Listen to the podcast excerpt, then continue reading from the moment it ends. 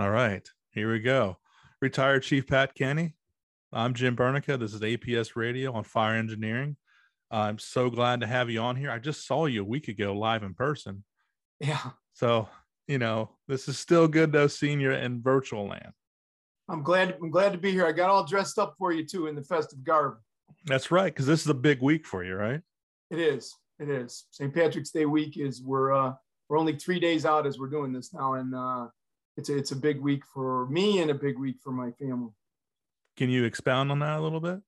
Sure. So when we uh, went through our loss with our son Sean, um, we almost lost him during the week of St. Patrick's Day. And for our family growing up, uh, this what I'm wearing now is a dress down. I mean, my dad was always dressed to the nines and everything for St. Patrick's Day. My mom, very, very fancy dress and everything. I mean, it was a big deal. Even when it was a weekday, it was like it is this year, it was a big deal. And Sean was found on March the 11th. He had uh, left the group he was in and took an overdose, and they called us and pretty much said, You need to get here right away. And when we did, um, he was on a ventilator. He was aspirating around it. He was, he was as pale and gray as you could be. And really, in my mind, he was, he was gone. And that was the morning of signing DNR papers. That was the morning of, of trying to rally family members to come see him. It was a morning of taking him up to the ICU unit, and so people could say goodbye. Um, and it was the morning for me to whisper in his ear, "It's really okay. You have fought your rear end off here, and that's a body that is just failing you. You need to go, and I'll take care of mom. I'll take care of the boys. Go. I'm really proud of you. Really tough stuff that you don't. Even though I knew, and we knew at this point, he was very, very ill to be standing there over your son on a ventilator and realizing you're telling him to go is um, I think you go into shock because otherwise you wouldn't get the words out of your mouth. So we did that. We did that for 24 hours, and all of a sudden the doctor came in and said, "I want you to tear up the DNR." And I was like, "Why would I do that?" I mean, it took everything I could to sign the damn thing. And he said, "No, he's trying to come back, so we, we we're going to give him a shot." So yeah, absolutely ripped it up. And for the next five days, we tried to take him off the ventilator and it didn't work. So the final day they were going to do it ended up being St. Patrick's Day. And they said, if he doesn't come off the ventilator today, you'll have to find a place for him to be taken care of. And that's how he'll live out the rest of his life until he stops breathing. And I, obviously, somebody who had a great faith and I'd been leaning on God through his whole journey was as angry as could be and didn't hold back on any of my Irish. Um, going in that direction to him and going, God, you can't do this. You can't do this to him. You can't do it to his mother. You can't do it to his brothers. This is not fair. This kid has fought his rear end. He's done everything you wanted him to do. You need to take him home. So St. Patrick's morning comes. I decorate um, his room. It was funny because one of the nurses was like, What's all the decorations for? I'm like, serious? It's St. Patrick's Day. Really? It should be a national holiday for crying out loud get the, all done with the room, and uh, and now it's time. Um, it's go time. And the big, big tough guy, the guy who wears the cape, um, he couldn't stay in the room. I ducked out. My wife Eileen, the, the real hero of our family, went in there, and my niece Sarah happened to just get there, and she wasn't afraid either. She went in, but I stood in the hallway because I knew what was going to happen, and I couldn't bear to watch it. So all of a sudden, as I'm standing out there, facing out, trying to get prepared to how I'm going to tell my wife that we need to find a place for him, I hear a cough. And then I hear another cough, and I'm sure it's got to be the nursing staff. Finally, like a little kid, I peeked around the corner, and when I looked in, he was off the ventilator. And he had this big, beautiful, his little boy smile on his face when he was healthy and he was looking at a hideous St. Patrick's Day tie. Yeah, this one's a little loud, but this one was hideous. And I go, Are you laughing at my tie? And he shook his head, and I was like, Oh my God. Now, what I didn't notice at this point was the whole room was already crying because I believe nobody else in that room thought he would breathe on his own either. And I just went racing over to him and just squeezed him as hard as I could. And they were like, It's okay. He's back now. You, you, need, you need to go home. And St. Patrick's Day then took on a rebirth a give back. We got our, our son back. And the next day was the most powerful. He called in the morning, very raspy voice, scared me to see the hospital number. And he said, Are you coming to see me today, Dad? And I'm like, Are you kidding me? And we raced down there. And when we got there, he was sitting on the edge of the bed. And he was very agitated. Hard to make sense out of some of the things he was saying. And I was concerned. He'd been down for a week. He had used drugs, oxygen deprivation. He punctured a lung when he was in a coma. I thought, oh no, I knew it. This was too good to be true. He doesn't even know what he's saying. And Eileen, as usual, was like, Pat, just be quiet. And she's like, Sean, what are you trying to say? Sean Kenny, I saw Sean Kenny. Like, oh no, he didn't even know who the hell he is. And she was looked at me with that look. And she said again, no, Sean, you're Sean Kenny. What? He goes, no, no, looks just like dad, but younger. She said, who looks just like dad, but younger? Said, Grandpa Mike. And I lost my dad when I was 14. Sean went on to describe a man he had never seen even a picture of he'd seen pictures of my dad when he passed away in his 50s, heavy set, hair thinning. Um, my dad was a great athlete in Ireland, no more that athletic build. The guy Sean described, my dad in his late 20s to early 30s when he was just one heck of an athlete. He said, had such big hands. And I remember vividly as a little boy when my dad would take me places, hold my hand, and I felt like he, his hands were just the biggest things in the world. And my wife said, Did he say anything to you? And he said, Yeah. So we sat on this concrete bench with these advertisements behind it. And he said, Tell your dad I'm sorry I had to leave him so soon. And I don't care what anybody says about oxygen deprivation, the drugs he took, hallucinate. You, you tell me whatever you want. That bench was something my dad and I sat on all the time because my dad never had a license. So we always took the bus. Sean knew nothing of that story he, those benches didn't exist anymore. And yet he described it in detail. And the emotion when he said, Tell your dad, I'm sorry I had to leave him so soon, he started to tear up like he was delivering a message he was told to deliver. And then my wife said, Did he say anything else to you? He said, Yeah, he told me I need to come back. So St. Patrick's Day will always, for me, it was growing up, it was a fun family holiday. Then you go away to college and it becomes a drinking holiday. And then you get a little older and you got little kids and you're not doing that anymore. And although my all three of my boys were very good at pouring a glass of green beer out of the keg with a head on it. Um, and then we made that transition to now that day will always mean new life to me and a gift um, to get Sean back. It wasn't for long, but to get him back and, and even more importantly, I always wondered if my dad saw what I was doing, if he really saw and could recognize graduating, getting married, having kids, working my way through the firehouse, getting promoted to chief. I always wondered, I hoped he had, but now he delivered the message that he was watching me and uh, powerful, powerful, especially when it was time to let Sean go for finally, because I knew this time Grandpa was waiting for him and he wasn't going to have to come back. Yeah, thank you for sharing that. That is powerful. Yeah, it, it definitely changes the holiday, that's for sure. Yeah, for sure, for sure. And and I want to note too before we go any further because we just jumped right in there. Yeah, he- heavy stuff right away, which is great, which is what you are. Um, I want this. This is going to be a little bit different. Um, if you're interested in hearing Pat share his story of Sean and his wife Eileen, you know, uh, there's book. We'll go over that, but uh, PJ and Frank had a great podcast with you Christmas time on yeah. fire engineering and where you really you talk about that story. I want this to to kind of if you will be the um like the dvd extras. Sure so sure. behind the scenes you know we'll build on to what they already talked with stuff with you. So i want to just touch on that real quick for our listeners and viewers so they understand that. Yep absolutely so going back staying on the st patrick's day topic i mean what are you going to end up doing this thursday so I always started off by going to mass.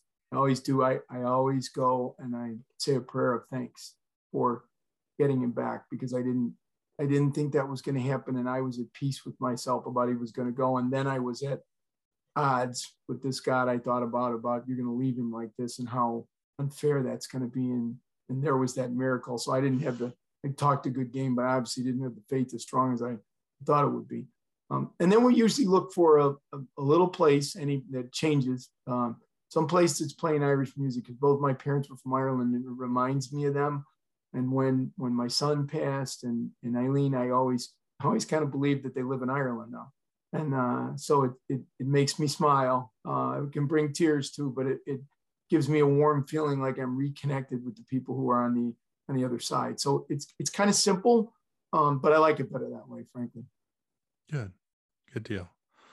You know, you mentioned in there, you talked about Sean seeing your dad. Yeah.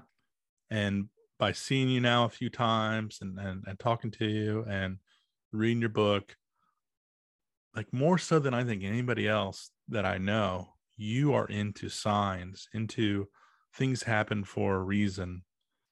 Um, things have meaning to them. Like you pull Correct. meaning out of so many many different things. Would you mind kind of discussing that as well? Because that is it's truly interesting. The and it's and it's not just coincidences, the stuff that happens to you. Yeah. It's funny because I always tell people I don't believe in coincidences. I used to a long time ago. I believe now everything happens for a reason. I don't many times understand the reason. There are loads of times I don't like the reason. I always kid about whoever ends up behind me if I'm lucky enough to get to heaven is going to have a long wait because I got a lot of questions before I cross over to go. You figure, tell me why this happened. But I found from a really early age um, that things would happen that there was no real good explanation for that gave me hope. Um, from the very beginning, when I was depressed and thought I was going to be taking my own life, all the way through growing up, uh, even testing for the fire department and having a proctor, you know, call out names and not call out my name and me raise my hand and him call me up and I go up there and he said, I called your name. And I said, no, you didn't. And he said, well, you're, what's your name? I said, it's Patrick Joseph Kenny. And he looks at the envelope and goes, where the hell did I get Michael from? And handed me the envelope. Well, my dad's name was Michael. And I, I can't even describe to you the feeling I had at that point. Like as I walked to sit back down in this gym full of 300 people, everybody wearing a fire department shirt except the high school teacher who was dressed like the geek like this. I knew I was going to pass that test and I was going to be one of the people hired. And I was. And there's no doubt in my mind he took the test for me. And I've followed along all through my life when things have been a struggle. I've looked for something and gone, there it is. Might be somebody who entered my life 25 years ago and we had a casual conversation. And all of a sudden, when I really needed something, that's the person who stepped forward. And there's just no, to me, there's no coincidence about that. You get people and things placed in your life. It's just a matter of though having the courage to go, that's what that is, as opposed to making an excuse about that's what it's not. And for me, I have grasped and really embraced the idea of that's what it is. And, and I've had people, honestly, Jim, who've challenged me and gone, well, that makes you feel better. That's good. Um, I don't look at things that way. And I'm like, that's fine. I, I get it. Um, but I couldn't keep going if I looked at it the way you do. I have to look at the way I do to put one foot in front of the other. Very good. Let me ask you this, um, kind of change the direction here. Sure. You know, you made a promise to to write a book. Yeah. And um I want to kind of just go over that um, if you don't mind, just the, how this book came to be. Uh, I mean, you were you were given an objective, and I want you to kind of talk about that, and and then just the process of of doing this before. Because before you wrote this, I think you've written a few articles, right? But writing a few yep. articles, like I've I've wrote, you know, several articles, not a big deal. Doing something like this is terrifying. It's yeah. a monumental task that I don't you know, I don't even I wouldn't even know where to start. Well, that's and that's so you you led right into that very well. The uh when we talk about signs and so my wife the day before she passed, before she went into the coma, had gave me five different things that she wanted me to do. It's not really the other ones aren't really important. The one we're talking about is she said, I want you to I want you to write the book. And I'm like, I have trouble writing a Christmas card. What, what do you mean? You want me to write a book? And she said, I want you to write the book about Sean's journey. And she said you go out and you talk about because at this point when she became ill in 2016 we had been on the road her and i for about seven years doing doing sean's talk. And she said it's just not going to work because you can't handle doing it over and over again. There's only so many people you can reach. It's not going to be good for you. Write the story then anybody in any country can read it or listen to it or whatever and I we'd been married for 35 years, and I thought I was pretty good at, at saying the right thing to get around things. So I said, okay, promise I'll try. And she looked right at me. She goes, uh-uh, you have to promise me you're going to do it. I'm like, I, I just don't know that I can. And she said, promise me. So I did. Honestly, once she passed, I thought, well, okay, heaven is all about forgiveness. So when I get up there, hopefully she'll forgive me because I ain't going to do this. And so years went by. Get we're three years down the road, and I'm in I'm in 2019. I'm actually in my HR director's office, Ellen, and we're having a conversation that neither one of us can remember how we got to this, but it had nothing to do with a book or with signs. And we started to talk about a friend of hers who had written four different books about signs and in her connection with that and her guardian angel that she really felt. And it, those were fiction books, but it was based on that theory of, of somebody she had lost very dear to her in an accident in college. So I shared some of mine and she said, you know, you should meet her. I, I think you two would really hit it off. So, so where does she live? And she literally only lived 30 minutes from me. So I put it off and I put it off and I put it off. And finally I'm like, uh, yeah, I need to go have this meeting. So we, we went, we met and first 30 minutes were uncomfortable um, not knowing what to say. All I wanted for her to say was, No, you have no basis to write a book. That's what I was praying for in the parking lot when I walked in. So we went through everything. I told her the stories, and she looked at me. She said, Oh, no, you need to write that book. And I'm like, That is, is not the answer I wanted.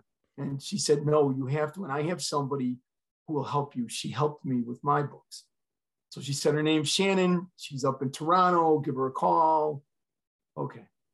So I took some of those things that I had written and uh, I, I, called Shannon, very nice lady, and said, I'm going to send this to you. Take a look at it. I go, I really don't want to waste a lot of time on this if there's nothing there. So I did. Again, sincerely praying that she would go, sad story. Um, but yeah, no, you're not really going to get much uh, out of this.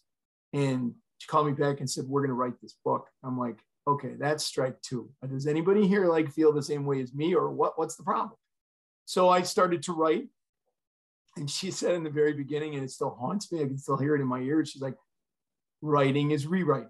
Just get used to that. And I'm in charge now, and you're used to being in charge, but you're not. And the first time I sent her something, she she sent it back and she goes, This is terrible. And I go, See, I told you, can't write a book. She goes, Oh, nice try. No. She goes, you just have to learn how to tell the story not verbally but in the written word. And um, so i went over it and over and over. And i got to tell you jim was you're right. It was incredibly frustrating in the beginning until she figured something out. And this is shannon's credit. That whole book really is, is most of the people's credit. It was eileen's idea. It was sean's journey. It was ellen having me talk to this this great Dee Dee Marks, who was the author, and then Dee Dee giving me Shannon's, and now Shannon's going, okay, I figured out your brain, which is a hell of an accomplishment if you look at it that way. And she said, you put everything in a box. She said, I've, I've worked with I had a military person who we wrote a book, and she said, I finally figured out that's how you think. You're paramilitary. So she said, I'm going to put things in a box. So originally she said, just free flow of thought, just have at it, go. Well, that's like pulling up on a fire and going, okay, do whatever the hell you feel like doing, no matter what you see. And once she started to put topics in boxes, then I would write and I had an agenda. And I have to be honest with you. So there were two places that I wrote that I did probably 75% of. One of them was in the workout room at the firehouse. I would literally get on the exercise bike and I would just start dictating based on what the topic was or what chapter it was. And then I would email it to myself and look at the gibberish, obviously, but then go back and try and turn it into something that looked like writing. and the second place was an Irish pub, probably very shocking, I'm sure, for anybody to believe, um, called the Irish Legend. And I would go there with my computer, just me alone, because I had been there with my family. And I would try and go through things. I would go there on a Sunday and, and just work for an hour or two. Um, and at one point, one of the great Jess, who's one of the attendants there, she came over and she goes, Got to ask you a question. I go, Okay, what? She goes, Are you writing a book? I go, Do not tell anybody. I go, I don't know that I'm going to finish this. I don't know where we're going to be. I said, I, am trying to write a book. And uh, two years of, of putting that in, um, the last draft of it actually went in. I started it on the day that my daughter-in-law went into labor with my first grandchild, and the draft got submitted on Sean's birthday in September 17th of that following year, 20. And um, I, to this day, honestly, I look at it and I don't think it's me. It, I don't know how it got. I just, she helped me, and all those other people I talked about helped me, and, and as well as many family and friends who had to read it and reread it and give me feedback. Um, people close to me who have my back all kind of encouraged me to continue to do it. And if I don't, if I don't have that, I, I quit because I almost quit once. Very seriously, almost quit. In fact, I was going to call Shannon on a Tuesday. We had a conference call and go, I'm done. Can't. I'm, I'm exhausted. It was it was incredibly painful to relive, especially when you had to rewrite and rewrite certain parts of my life that I felt much like a failure. That whole taking the cape off and keep failing me.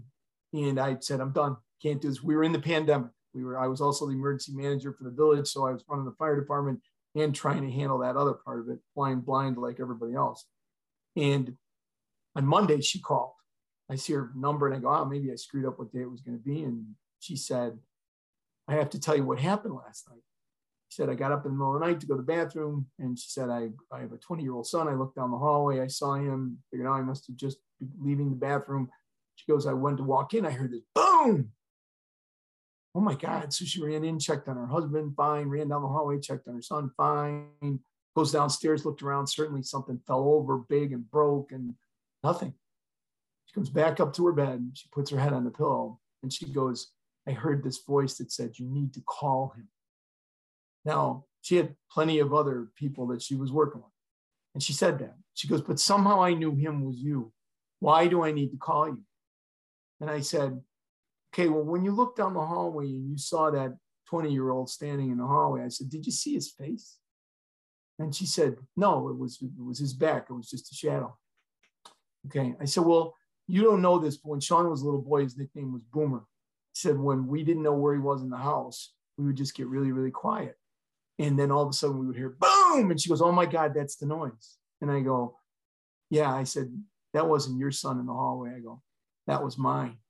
And she said, Why? Why? Why did he come? And I go, Because I was going to call you tomorrow and tell you I'm done. She was like, Hell, you are. You are not done. Your kid was in my house. She goes, We're finishing this. And if that story doesn't happen, it's probably still on hold. I really believe that. It was it was a kick in the pants I needed from the other side to go, you're almost done. Just keep going. And uh, and that's how it got to be. It, it finally came to roost, and now it is. It's out there, and and uh, and I'm and I'm proud of it. I'm proud of it because of the feedback from people who say it, it's helped them understand mental illness, understand grief, understand leadership, because it's not just a book about mental health. It's about growing as people and kind of cutting yourself some slack because um, we all wear the cape, whether you're a teacher, or you're a first responder, or you're a plumber, or a dad, a mom. Everybody wears a cape a little bit different, but everybody's got one. And learning the limitations and what it can do, uh, really, really important to growing. And a lot of that then affects your mental health. Awesome stuff, Pat. I want to touch on this book. Um, you know, this book will there's only so much of you. Right. And and by having this book, you don't have to be anywhere and everywhere. And I, I think it's important to note after seeing you talk on Monday, I think every time you you talk and you share this message live, share, share Sean's Sean's story and Eileen's story and your story. I mean, it takes I've I've physically seen it to where what it takes out of you. Yeah. Um, and, and you're just drained. And um this allows you to not be everywhere and, and tell that story. Right. Um with that being said when you when you put yourself out there i gotta know i know you're i imagine you're doing this and you know you're doing a, a, a great thing by sharing it and um, you know it's powerful. And i know you've had so many different um, special I mean, we saw it on Monday. I mean, the you know the individual that spoke out and talked yeah. about this stuff. Um, powerful Tanner. Yeah, powerful.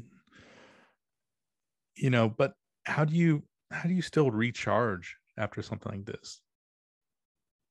Yeah. Um, so a couple of things. That was exactly what Eileen's intent was. Um, I don't know that she even thought I'd still be doing it at this point. Once the book came out, might be like, okay, permission to step back. And and at some point that'll happen. I really believe, and I'll know when it is. I don't feel like it's there yet because some of the the book is translating the message. That's why there's multiple things it talks about. We're dealing with mental health, but you're also talking dealing with leadership. You're dealing with um, how do you go through battle through grief. I mean, there's so many layers in that book that sometimes I have to give you a preview, and it's hard to do because you might not get past the beginning of the book if you feel like this is just too much of a downer. I actually had a book club that's looking at it, and they were like, "Yeah, we kind of voted after the pandemic. We're not going to do any kind of downer books." So I asked the person from the book club, I go, "Just do me a favor and read it yourself. I'll send you a copy. Don't you even pay for it. Don't worry about it. read it." Because I go, it should be about hope. It's those signs you're talking about, about resiliency. It's about just watching people's journey who I, I loved and respected and who taught me so much. It's not, yeah, there's a lot of sad parts in it, but it but it's not a downer book. And so going out and doing that helps me. But somebody said to me in the very beginning, this must be very therapeutic, and it's not. Um, I always, in my mind, have had some injuries from sports and, and the fire service where I've had to go for physical therapy and had a lot of successful outcomes. And to me, therapy is when you're all done, you're all 100%. Sometimes you are better than 100%. I'll never be 100% until I can put my arms around both of them. I just won't be. So um, people talk about a new normal. I go, that's not a good term for me either. Know, nothing's normal anymore. After June 3rd, 2006, nothing's normal. And after November 5th, 2016, nothing's normal. It's just going forward, just plodding ahead. So when I get up there, I'm always a mess um, before I start. People people don't see that. I'm just pretty good at hiding it.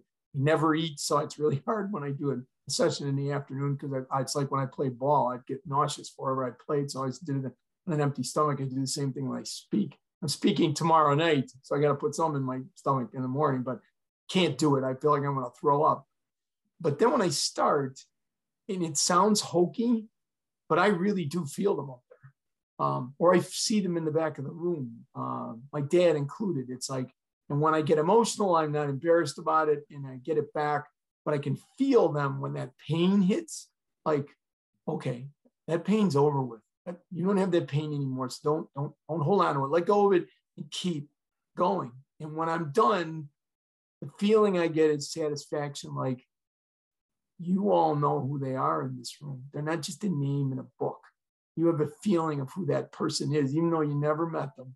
You know who they are and you know their journey. And so they didn't die in vain. And that was probably and still is the most difficult thing for me to get over and forgive myself about is that I didn't save them.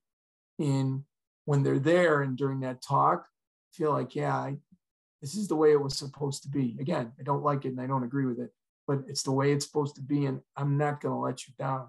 Feel like I did already. I'm not letting you down again. So I'll continue to go until somebody whispers in my ear and goes, You're all done. Have to take a break. Let somebody else take the cape and wear it. And uh, that time, I don't know when it'll come, but I, I really believe I'll know. I'll know. Yeah. I'm sure with everything else, everybody else that talked to you and the signs you've seen, I'm sure they'll let you know. Um, you kind of touched on it there. I think a good segue. You mentioned uh, mentioned an injury back there, and and this is something you talk about in your book and and your and your talks as well. You know the way we look at physical injuries, uh, cancer, and also compared to mental mental, mental health mm-hmm. issues as well, mental health injuries. Would you? I'm just laying that up to you, and you do your thing so we were doing the talks for a number of years and um, actually almost seven at that point. And um, the message is very strong in my heart to have a passion for is me- mental illness is a physical illness. It's not a character deficiency. It's not a weakness. It's not something that somebody chooses no more than a five year old chooses brain cancer. But maybe 25%, maybe a little less than that of the audience, I saw the, the, the light bulb was not going on. It's amazing if you could stand back from where I am and watch people's faces, you can almost tell who's been impacted, either directly or somebody in their family or their firehouse or their business. And they lock in. And when I put the slide up that compares mental illness and physical illness, it's like they're like, oh my goodness, that's it. And then I saw like about 25% of the audience just felt bad for me, and which I appreciate but I felt like this is a waste. There's got to be a way we make this more concrete. So that mental health versus physical illness became mental health versus brain cancer. And Eileen and I put that slide together and put it together in 2015. And then in January 2016, she was diagnosed with brain cancer. And I remember when I was sobbing when she was diagnosed, going, Did we know? Did I jinx you? Why did we pick that? Why didn't we pick something else? And it was the right thing to pick because truly, when people look at mental health, it's a stigma, it's a bad label. Um, people don't want to talk about it. They, they feel that they're, they're, they don't want to let that vulnerability out. If you're diagnosed as Eileen was with brain cancer, you tell everybody, and everybody comes running as they did. Amazing. Her friends and family were just, I mean, the power and the love was that was in this house and is still in this house from what happened was like nothing I had ever seen before. But but Sean didn't get that. And part of that was my fault because I didn't share it with people. I felt that stigma. Not only on him, I felt it on me. I felt if I told the story and how sick he was and multiple suicide attempts and that people would look down on him. But they wouldn't look just down on him. If I'm being really honest, they'd look down on me like, what kind of a dad are you? You're a big hotshot fire chief and you get all these awards and yet you can't take care of your kid. And nothing could be further from the truth. Parents who deal with children who have mental illnesses, um, adults who struggle with it, co-workers who try and push through it. You can't do it any more than you could just go, I'm going to cure cancer myself. You've got to have somebody who takes you by the hand and leads you through it, leads you through the treatment, leads you through the help. And we have to be more comfortable with going, that's just as acceptable as if I've got a lump on my breast and I need to go in and find out is this malignant or not? And if it is, here's what we're going to do to make you better. We don't do that when we're depressed or anxious or we struggle, bipolar, and so many of the, the diseases that still medicine is trying to figure out, but it's medicine trying to figure it out because it's a chemical in your body that they have no choice over. And so trying to find the right treatment and what's the right medication you take. And it's a, it's a lifelong journey. And we don't we don't get it. So we don't get it, we kind of shun it. And usually a human reaction is if you don't understand it, you make up something about it. And unfortunately, usually what you make up is something negative. And so part of my mission has always been I'm going to smash that stigma. I'm going I did it for myself, so now I'm going to smash it for you. And the way I do it is I, I, I hand you two human beings who were incredible. And both of them were terminally ill and I lost both of them. Well, I didn't lose them, as my son Patrick said. We know exactly where where mom and Sean are, but they're not physically in my life anymore. And I know that that journey was the same for both of them. They both were physically dying. It just I didn't understand it. I do now, and I try to get that across to people so they're they're less judgmental. And we're all afraid of being vulnerable. I mean, anybody who wears the cape is that's that's a bad word. I don't I don't want to be vulnerable because there's somehow that's some type of weakness. Um, in our business as first responders, especially well, any leader really, even if you're the leader in your family, um, there's a little bit of perfectionism in you, uh, a little bit of type A personality. Got to get this done. Want to get it over with. Want to see it succeed. I see my kids succeed. I Want to see my spouse succeed. I want to succeed. I want to see the people I work with succeed. And when it doesn't happen, we don't go, well, that was the best shot I got, and I, it just didn't work. We immediately look here because we wear the cape and go, you didn't try hard enough. Got to, got to push longer, work more hours, do the things, and and it can put you into a, a cycle of perfectionism and depression because you don't understand why it's not getting any better. You think it's you, and it's not you. So you don't give your permit yourself permission to be vulnerable, and instead you become a perfectionist. And the last thing then is you're you're kind of egotistical. You're afraid to let people into your life. What I always like to say, sometimes you got to take your cape off and hand it to somebody else. Go, you wear it. Um, we don't do that because we feel like if we do that again, we're being we're being weak as a leader, and really you're being strong. You're you're entitling and empowering people to go carry me. I need you to carry me. I can't do it today. Um, many cancer victims are great about doing that, going, I just need to put my head on the pillow today, and you're gonna have to fight for me because I got nothing left. But we wouldn't do that for somebody who was mentally ill. So I'm really having trouble getting out of bed today. And we're like, that's just a, you're just not trying hard enough. And that's just a bunch of bull. It's, they're both the same. You mind if I expound on that a little bit? Sure, absolutely. I mean, I just think about, well, hell, me personally, you know, um, yeah, getting my diagnosis about a year ago, I got all sorts of cards. I got love from all over the world, support. I mean, it was, you know, it was amazing for my cancer stuff. And uh, I think about exactly what you said, and with people that I know that have dealt with behavioral health problems and addictions, and I know they didn't get that love. Right. They didn't get that support. In fact, they got alienated. Mhm.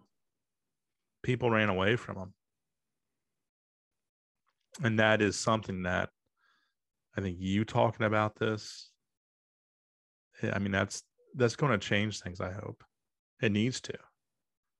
Like those, those. I hope so too. And I and I, I always tell people, I go, they ran to you because they could understand a little bit about what your disease was. People don't shun people with mental illness because they don't care about them. They run away from them because they don't understand it and they don't know what to say. And there, there's a lot of a lot of examples in the book. Um, at the end of each chapter, again, this is another one that was not my decision, and it was it's a good thing that I listened to people. Consultant said at the end of each chapter, you need to write lessons learned because somebody may read this book and not be able to relate to it. They've been lucky; mental health has not been an issue in their family. Um, they haven't lost a parent, they haven't lost a spouse, but all of a sudden they're going to find out that their neighbor's husband died suddenly of a heart attack, and they have to go to a wake, and they don't know exactly what to say. So they don't have time to read 300 pages of your book. They, they need to go in the table of contents, find the chapter, loss of a spouse. They don't even have time to read the chapter. They just go to that last page and go, what are the four or five bullet points that I've learned the hard way about what works and what doesn't? I didn't want to do that. I can't tell you how many times people have said, you know, my favorite part of the book is the lessons learned, and I have to eat humble pie and call her and go, guess what? The favorite part of the book is the thing I didn't want to do. But what I found after Sean passed was people would absolutely avoid me. They, I'm, I'm a volunteer baseball coach, very proud of that for over 20 years. And parents of kids I had coached that I was really close with would see me in the grocery store and it was like they saw a ghost and they literally would dart out of there. Now, it wasn't because they were unfeeling at all towards my pain. They just didn't know what to say. Like, what do you say to somebody who lost their son? What do you say to somebody who lost their son and lost their wife? Like, okay, I, I don't know. I got nothing for you. And the key we, we got to remember, and I always tell people is, I don't, you know me, Jim, I'm a hugger. Um, not everybody's a hugger, so I get that. But that human touch that just goes, that much really suck is enough because you can't fix it. That's that whole cape wearing thing of I got to keep pushing until I fix it. The only person who can fix it is the big guy if he sent them back to me. Nobody else can fix it. So I'm not looking for you to fix it. I'm just looking for you to go, I'm sorry. And, and that is way enough. And that human touch, somebody puts their arms around me and goes, Can I give you a hug? Wow. That's every time I do a talk, I always say I get one Sean hug from somebody who will come up and ask permission and squeeze the hell out of me. and when he was really even so depressed in the last two years, he always gave me a huge hug. And I, I can actually I can feel it right now. And when I get that from somebody, I always say, You're Sean's angel today. I go, I got my hug from you. Um, the last time I did it, a really nice young lady broke down and she goes, I'm not really crying because of what you said. I go, yeah, you are. Um, and I go, it's great. It's a, it was a it was a connection, and I felt that's how I feel his presence when something like that happens. And it's good for people to know they don't have to be perfect when they approach somebody who's dealing with that kind of loss or with mental illness. Just just be you and let them know you care, and you will do miles and miles for their recovery and their resiliency. You kind of touched on something there that I wanted to, to touch on as well. Um, you talk about Sean's presence when you go and talk. And I know when I first met you in November, you handed me an envelope. Yeah. And you told me, open this up, get the stuff out when I start talking. You got it. Yes, sir. And and I did just that. And it was a eyeglass case with some glasses and and and a picture of Sean. And when we saw each other on Monday, you didn't have that with you. Right. I want to ask if you know if you're seeing Sean, if you're seeing Eileen, if you're seeing your dad, if you know that they're present wherever you go, whenever you talk about this stuff, I got to ask, I'm just curious, why did you need something physically from them there as well? It's, it's a great question because um, not everybody, and I didn't learn this. I, I believe because my sense of loss always is diminished a little bit when I can hold something that one of the more like I have a my dad played hurling in Ireland, sport that's you know important in that country, and you played it basically in a, in a polo shirt and in shorts and everything. I still have his shorts from the last game he played. Now, I couldn't fit into them. The elastic is gone. There's nothing, but I still have them in the drawer. And I always used to take them with me when I went to promotional exams. I would have them in my briefcase so I knew it was in the room. Because when I touch it, feel him, I know he was in it.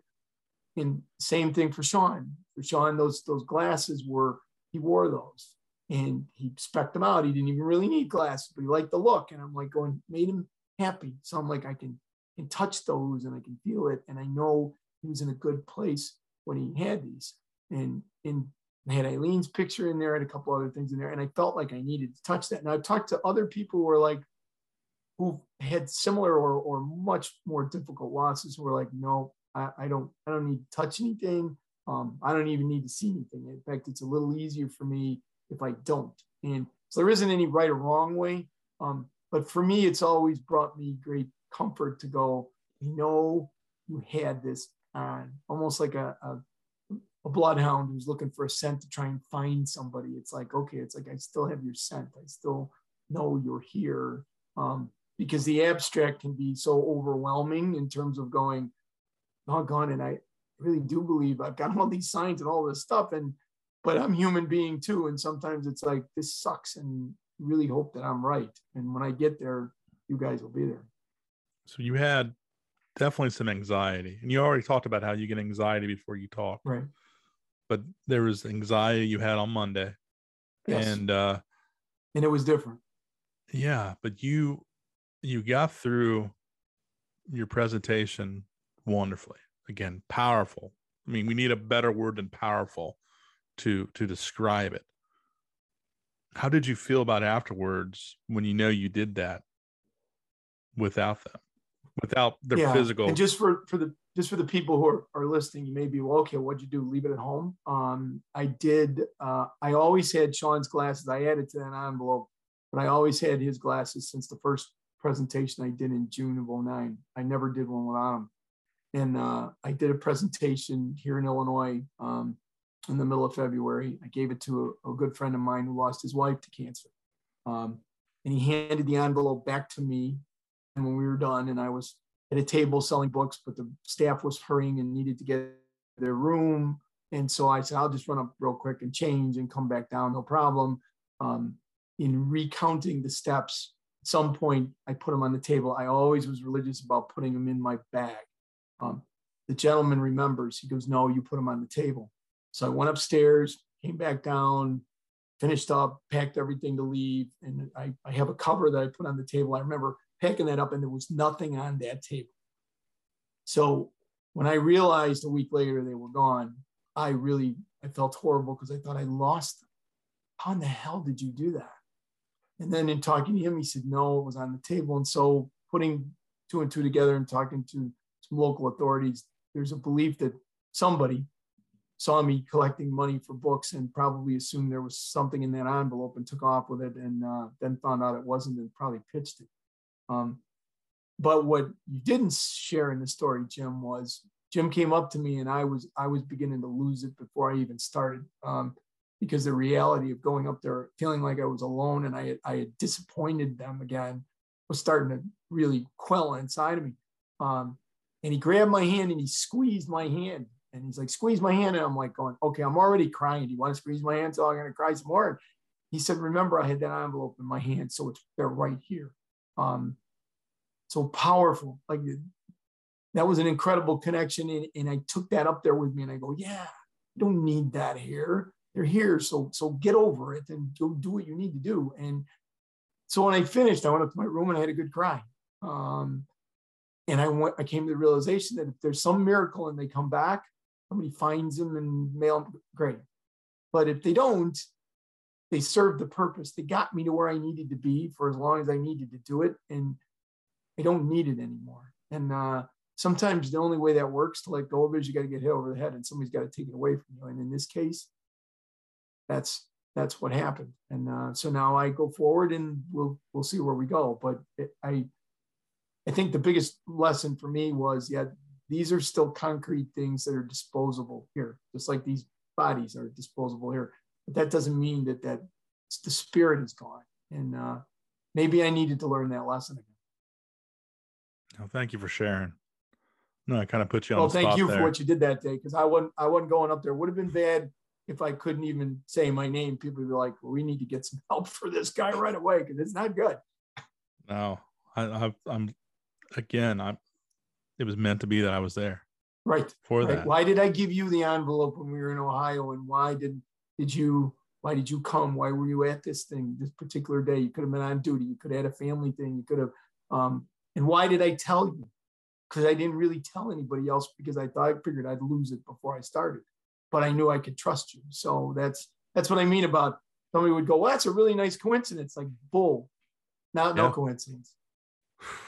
For sure. You were the angel that needed to help me that day. And, uh, uh, they set it up. That's that's a lot. Yeah. But uh, it's good though. It's it good is good. It is good. I want to go back to your book if you don't mind, but I want to actually talk about uh, instead of the written word, the spoken word. Yeah. So you ended up doing a um, oh, what is it? Uh, Audible. Audible, like actually right. recording it. And you didn't get a a voice actor. It's not Morgan Freeman. It's no, Patrick. certainly not. Patrick J. Kenny. Um, yeah. you know, I I've gone back and I've looked at the previous articles that I wrote, and I'm like, uh, you know, I regrets. I have a few. Oh, sure. Um, what was it like going through this entire book um, with a little bit of time? Not a lot of the time, but some time has passed, and and actually now you're reading it. Right. So again, um, now my I didn't make that promise to Eileen. Um, so I was trying to talk my way out of that one too. And, uh, and we don't have enough time for all the things that fell into place in order for that to occur. Again, loads of signs and uh, young man uh, named Dino from that's got a, uh, his own business from Zolka Media, who's a firefighter paramedic who just became a part of Sean's team where this thing doesn't occur. In terms of me reading it, if Shannon doesn't go, it's got to be you. It's got to be your voice. People are going to want to hear it. When they read it, they're going to want to hear it from you. Um, and you don't have to be a professional reader. You just do the best you can. And I like we did started it in March um, and of last year, and I was like, well, okay, this is a piece of cake. We'll be done with this thing by the first of May. And uh, know, little did I know, as they all laughed at me, um, each section, if it was if it was informational, I might get through a chapter. If it was emotional, I might get through pages, and then I couldn't do it anymore. Um, finished the book came out in November. We started the first week of March, so there was a break there, an emotional break, I thought, but it wasn't. Um, it was like reliving it. It was almost worse verbally than it was written. In um, So it was over and over, redo, go back. Um, Dino again, who was was the audio man, was like, I don't want this to be perfect because if people hear it and it's perfect, they're gonna go, that's not him. Because he's he's just a firefighter. How the hell is he gonna be perfect at doing this? So you'll find when you listen to it, it's not perfect. Um, but in terms of voice quality and making sure people heard exactly what I was saying in the message, there were parts we had to redo. Um, and I'd have to get up and walk around, or sometimes I'd have to go to have a good cry and sometimes come back and go, we're done for the day. Because I'd start to speak and could tell on his equipment, like voice quality's down, you just don't have it anymore. And uh, it was hard. It was, it was like this never ending battle to get it finished. And, but I kept being told so many people today don't even buy the hard copy of a book. They do it on the audio. They're on the way to work, they're on an airplane, they're riding their exercise bike, whatever it is. And I thought, okay, I'm going to miss that audience. I'm going to miss Sean's audience. And for some of the people who've listened to it, who also read the book, were like, I'm glad I did both because each one of them gives me something different. In the in the hard copy of the book, you've got those lessons learned. You can look up right away. In the audio, you'd have to kind of search through it. But they're like, but in the audio, we hear you. And now those words mean even something more powerful than reading it. And uh, so I'm, I'm glad it's over. I'm glad i did it but i'm glad it's over. Uh, and i'm i'm hoping people get something out of it and, and that they'll find some in one version or the other or both that they find a little bit of a gift to that message of who, who sean was and what he stood for and, and how eileen supported that whole mission. Perfect sounds like there's benefits to both. Yeah, yeah, I believe so. Awesome. Well, I got to ask you, we'll kind of close it up here. What's next? What's next oh for Patrick J. Kenny? What happens after uh, you know St. Paddy's Day this week? So uh, I have a number of engagements for, for the for the rest of the year. People have been very kind about asking me to come. Um, I didn't do a very good job last year. I retired in January, and I really did a terrible job of organizi- organization because I felt like I had I had handed my cape back in and I was lost. I really wasn't. I was Patrick J. Kenny, but who, who the hell was that? And I struggled. I was depressed the first few months. Uh, don't retire in Illinois in January because it's pitch black and all you decide on when you're going to shovel the damn sidewalk. But um, I had to find that that niche again. And part of it was going back out and, and speaking. But when I do it now, people go, Are you going to write another book?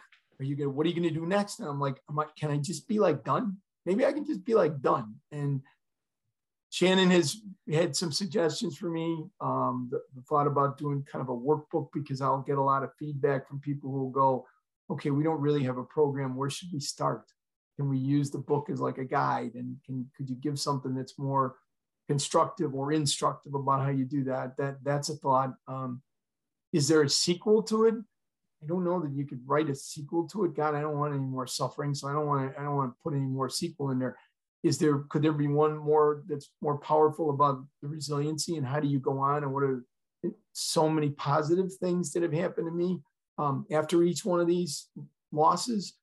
That's a possibility. I got to tell you, the thought of sitting down writing another book though scares the hell out of me. Um, not sure I, I, I would have the stomach for it, but I don't know. The one thing I will tell you, and it's been very true and it's always worked for me, I just really pray and say, Tell me what you want me to do. And I know that might sound very trite, but it's happened to me. Either I'll get a sign, or I will literally hear, or I will have a dream. It's not a dream, I call it a vision because dreams you kind of half remember and half feel. When I get those, it's like, Holy, hang on, I don't know what that was, but I know what I'm supposed to do or what it meant to me.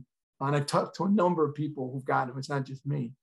And that's what I'm waiting for is the aha moment. So in the meantime, it's like move forward, keep giving your talks, get feedback from people on the book. Use that feedback to maybe lead you where you go. See what the feedback you'll get from Audible. See if that's where maybe you should go. Or maybe someday it'll just be like, hey, you did okay. So why don't you stand down and hand your cape to somebody else and let them go ahead and do it. Um, I'm I'm sure I'm going to know. I just don't have a clue what it's going to be because if you had told me four years ago, I would have a web page, I would have an Audible book, I, w- I would tell you you are nuts and I didn't agree to any part of that. I only agreed to one thing and I did it, and I don't need the rest of that stuff. So, um, if people wanted it, speaking of which, if people want to get a hold of me, if they have an idea, like, hey, we got an idea what you should do next.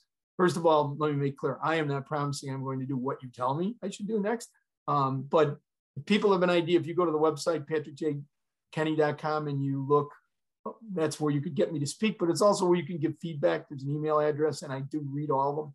Um, if you want to give feedback or you want to give feedback to Jim um, through the program, any way that you think of something and go, hey, have you ever thought about this? Because um, if Eileen doesn't say it, I never thought about writing a book about Sean's journey. So I'm my ears are all open. Perfect. You did my job there at the end, closing everything down, where to find you, all this kind of stuff. That's okay. You can, like I said, this I'll finish with this one thing, and then then you need to know. So the cover, people always ask me about the cover. They're like, "Is that you?" Uh, no. So when Eileen and were, was were in her final hours, I said, "You just need to reach for Sean. He's on the other side. He'll pull you across." And at that point, her left arm was paralyzed. She couldn't use it, but she right hand she could. But when she held your hand, she would squeeze the hell out of it, and you literally would have to peel her fingers back because she had all these tumors in her brain, but when she squeezed it, you felt that power. So when the cover was being designed, you talk about putting a book together. I didn't know that either. I, looked through over 300 covers, and you get them from around the world. And I know nothing about this. I can't draw a stick person. And I'm like, I don't know. I, somebody pick a cover, and I looked at all these, and I'm like, Shannon said, when you see it, you'll know it. And there was no cover that was designed like this. So that that arm, that firefighter is Sean. I always said he, he wrote when he was 10 and a half years old, someday I'll grow up and be a firefighter. And I never got to see that. That right hand grip looks just like my wife's hand at the end. And so that is him reaching across. He's got the cape, uh, not me.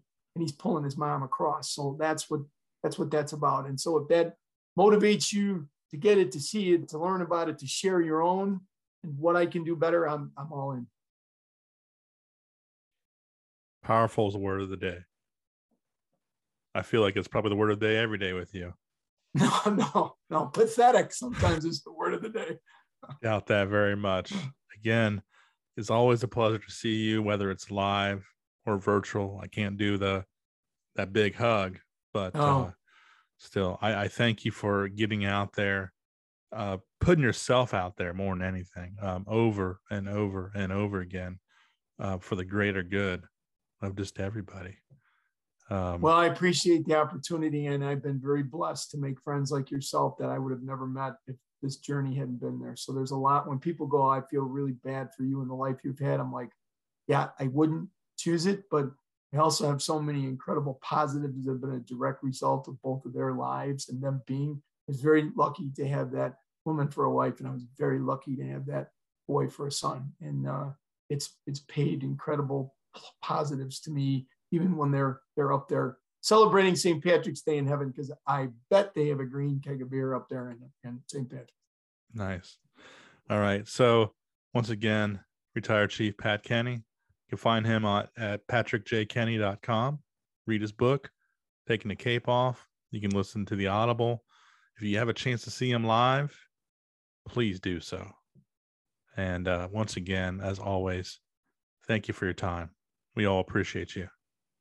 Thanks, Jim. Thanks for your friendship too. I appreciate the time.